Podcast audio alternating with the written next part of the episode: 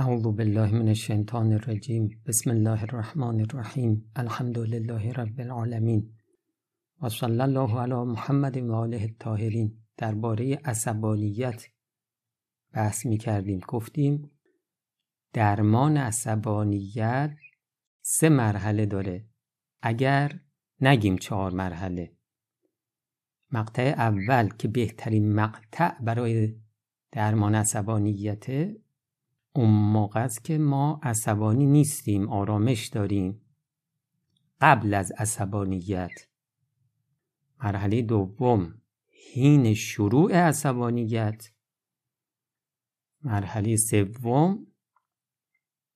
بعد از عصبانیت. در درمان قبل از عصبانیت گفتیم تفکرات بسیار مؤثری هست. اگر انسان بتونه دقایقی برای اینها وقت بگذاره تفکر داشته باشه. یکی اینکه تفکر کنه در آثار مخرب عصبانیت. این همه از آثار وخیمش صحبت شد.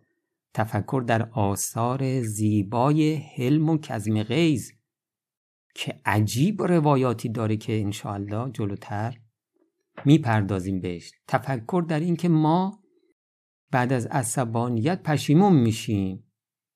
چرا عاقل کند کاری که بازارت پشیمانی؟ تفکر در این که اولین کسی که این وسط صدمه می‌خوره خودشه و تفکر در این که مورد نکوهش مردم واقع میشه. در آخرم اینکه صبرش و انسان ببره بالا قدرت عفو و بخششش رو ببره بالا. حالا درباره صبر و بخشش هم صحبت میشه در آینده. مرحله دوم اقدام زمانی که ما می‌بینیم اول عصبانیتمونه. تازه داره شعله ور میشه. گفتیم یاد خدا برای کسانی که خودشون رو عبد خدا میشمارند بسیار موثره. ترجیح میدن این افراد میل خدا رو بر میل خودشون. دوم اینی که ما این هنر رو داشته باشیم بحث رو عوض کنیم. این هنر رو داشته باشیم سکوت کنیم. سکوت این سکوت رو میگن سکوت حرفه‌ای. وقتی کسی شما رو آزار میده با کلامش با رفتارش اینجا سکوت کنیم. از مجلس بریم بیرون. بهترین کار اینه که وقتی می‌بینی داره عصبانی میشی از مجلس یا از اون مکانی که درش هستی بیرون برو. داریم که به زمین بچسب. اگر نشستی بیست اگر ایستادی بشین یا بخواب. وضوع بگیر. تأخیر داشته باش در عقوبت. یعنی وقتی عصبانی شدی و می‌خوای بری حال طرف رو بگیری حالا نفست رو فریب بده. بگو حالا وقت زیاده. فردا میرم سراغش. تو همین فاصله یه فرصتی پیش میاد که عقل بیاد سر جاشو به اشتباه خودش پی ببره. و در مورد خیشاوندان هم که دستور خاص داشتیم. حالا زمانی که عصبانیت فوران کرده چی؟ ما اینو نگفتیم تو مراحل درمان. اینجا هم میشه اقداماتی کرد؟ خب ما در روایات داشتیم دیگه آدم عصبانیتش فوران کنه به اوج برسه این در حکم آدم دیوانه است. شما می‌خواید دیوانه رو درستش کنی؟ دیوانه رو میشه عاقل کرد. اصلا اون موقع موقع موعظه است موقع نصیحت موعظش بکنی. عصبانی هست. می‌بینی لحظه سکوت کرده میگی مثلا آقا بیا حالا این دفعه به خاطر خدا کوتاه بیا. بابا این سکوت کرده و تو این موعظه رو که کردی ناگهان دوباره دادش میره هوا. یه کلامی حضرت امام دارند. کلام قشنگی سریع بخونم اینو. میفرمایند که محقق کبیر احمد ابن محمد معروف به ابن مسکوی یعنی شخصی هستش که بهش میگن پدر علم اخلاق. در کتاب تهارت الاعراق که از کتب نفیس کم نظیر است در نیکوی ترتیب و حسن بیان چیزی میفرماید که حاصل ترجمهش قریب به این مضمون است. غضب در حقیقت عبارت از حرکتی است نفسانی که به واسطه آن جوشش در خون قلب حادث شود. خون قلب به جوش میاد. برای شهوت انتقام. یعنی چی؟ یعنی میل داره اونی رو که اذیتش کرده بره حسابشو بذاره کف دستش. پس وقتی که این حرکت سخت شود آتش غضب را فروزان کند و برافروخته نماید و متمکن کند. یعنی لحظه ای نیست. این آتش غضب درش لحظاتی پایداره یک ساعت دو ساعت یه روز دو روز. جوشش خون قلب را در آن.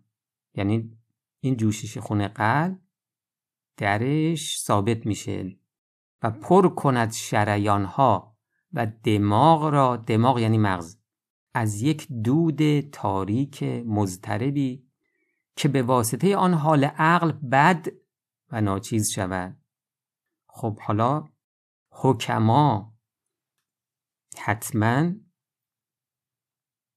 پی بردن به اینکه این یک بخاری یک دودی تولید می‌کنه که دور عقل رو می‌گیره و عقل رو از کارکرد میندازه. حال عقل را بد و ناچیز کند و کار او ضعیف شود یعنی کار عقل. و مثل انسان در, در این هنگام چنانچه حکما گویند مثل غاری است که در او آتش افروزند و پر گردد از شعله و محبوس و مختنق گردد در آن دود. آن آتیش هوا می‌خواد دیگه. این راه هواش بسته است. شعله شدید زیاده. هوا نمی‌رسه آتیش میاد خفه بشه چی میشه؟ حسابی دود می‌کنه. و به پا خیزد نفیر آن. آتیش هم سنگینه دیگه. نفیر یعنی این آتش انقدر شدیده زوزه می‌کشه و بلند شود نایره و صدای آن از شدت اشتعال. صداش خیلی زیاد میشه. پس سخت شود علاج آن و مشکل گردد خاموش نمودن آن. و چنان شود که هر چه بر وی افکنند که او را فرو نشاند خود او نیز جز آن شود و بر ماده آن افزاید و سبب ازدیاد شود. شنیدید دیگه بعضی جاها پتو میندازن آتیش خاموش میشه. این اون موقع که آتیش خیلی کمه خیلی ضعیفه. ولی اگر آتش شدید باشه شما مثلا ده تا پتو بندازی آتیش دو برابر میشه.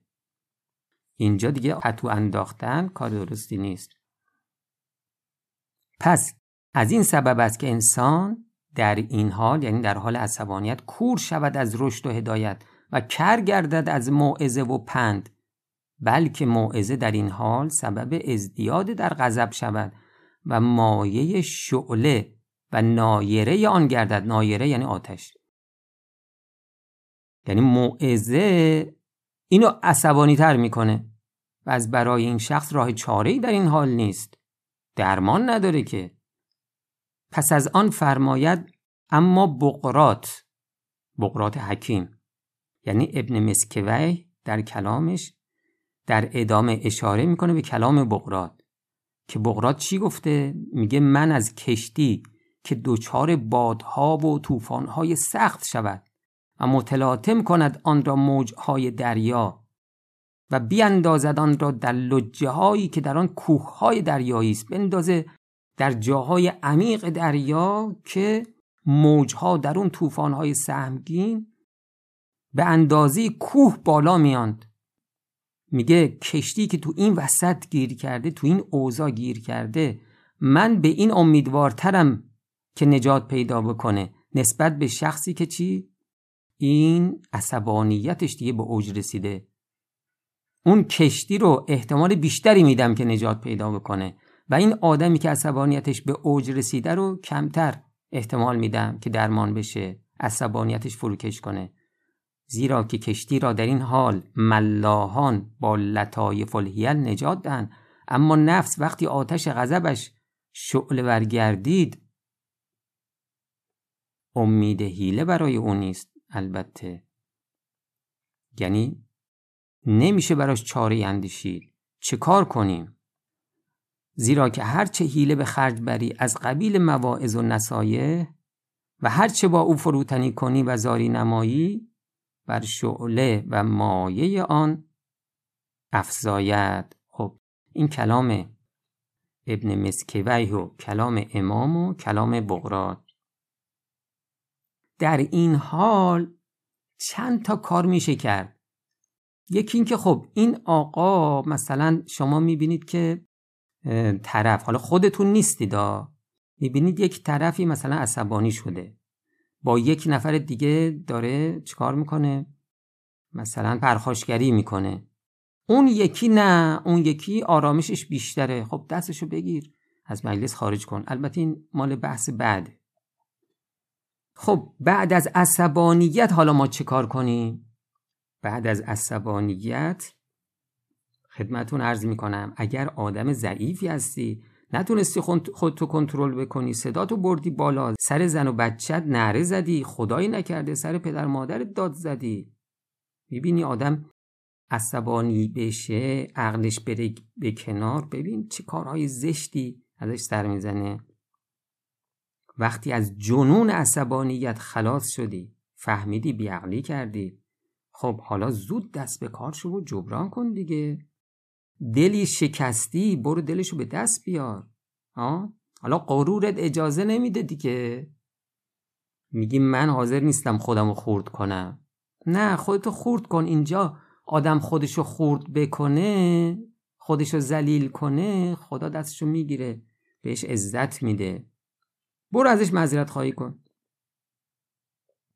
به خودت اینطوری بگو. تو می‌خواستی صداتو ببری بالا که همه فکر کنن که کسی هستی. مثلا بعضی تصورشون اینه که صدای بلند بهشون عزت میده. خب حالا وقتی مجبور بشی بری معذرت خواهی بکنی خب یا آخرش منجر بشه این عصبانیتت به معذرت خواهی این معذرت خواهی چی نشون میده انسان؟ به انسان نشون میده که عزت با صدای بلند با عصبانیت به دست نمیاد. چرا آدم باید یه کاری بکنه؟ آخرش منجر بشه به معذرت خواهی. خب امیرالمؤمنین علیه السلام فرمودن لا یقوم عز الغضب به ذل الاعتذار. چه حدیث قشنگ انصافا این احادیث فوق با دل آدم چه کار می‌کنن این احادیث؟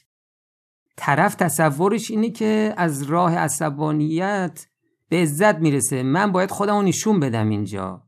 من باید صدام ببرم بالا بقیه ازم حساب ببرن.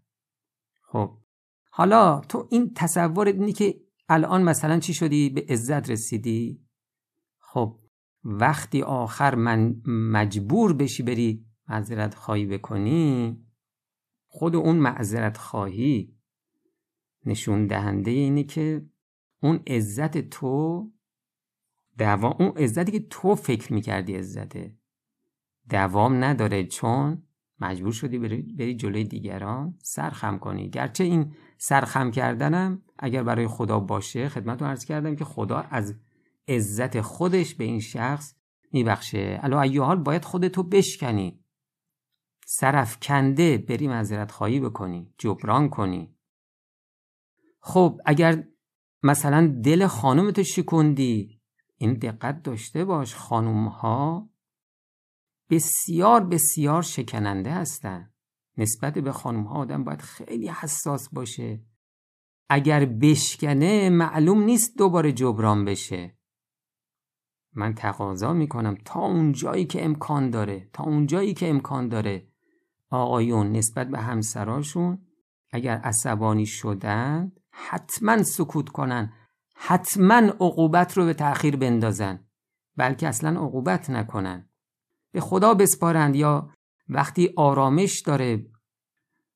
یه طوری با تخصص ویژه با هم صحبت بکنن و همسر رو به عیبشون متذکر بشن که طوری تذکر بدن که این محبت بیشتر بشه نه کم بشه نه خانم دلش بشکنه. مسئله دیگه این که خب حالا شما یه اشتباه بسیار بزرگ انجام دادی دیگه. عصبانیت بیجا خدایی نکرده. چی کار می‌کنه؟ قبلا گفتیم دیگه. خدایی نکرده آدم رو از چشم خدا میندازه از چشم امام زمان علیه السلام میندازه. بیعقلی عصبانیت. آدم عصبانی. اگر ایمان هم داشته باشه این ایمان ازش گرفته میشه. و هزار کلی آثار مخرب دیگه. خب شما باید به خودت اینطوری بگی دیگه خودتو توبیخ کن. تو باید جان و مال و آبرو تو بذاری برای اسلام فدای اسلام کنی. چی شد؟ چرا پشت کردی اسلام؟ چرا به خواسته نفست بیشتر از خواسته خدا اهمیت دادی؟ چرا امام زمان گذاشتی کنار؟ چرا قرآن رو گذاشتی کنار؟ چرا برای خودت روسیایی خریدی؟ چرا قیامت خودت رو خراب کردی؟ تو این عمر کوتاه میارزه این اشتباهات بزرگ. زود پاشو قیام کن جبران کن و با خودت متعهد شو مشتهاتو گره کن. از خدا معذرت خواهی کن از امام زمان معذرت خواهی کن. او خدای منو ببخش. من باید برای اسلام برای تو خودم رو هزینه می کردم حالا اسلام باید برای من هزینه بکنه که من نجات پیدا کنم. مشتهاتو گره کن و به خودت بگو. دیگه ضعیف بودم بسته. دیگه ذلت و خاری بسته. دیگه عصبانیت بیجا بسته. من باید مهار نفس رو محکمتر نگه دارم. مهار از دستم رها نشه. از کوره در نرم. باعث افتخار امام زمان. افتخار شیعه باشم. افتخار نظام اسلامی باشم. السلام علیکم و رحمت الله و برکاته.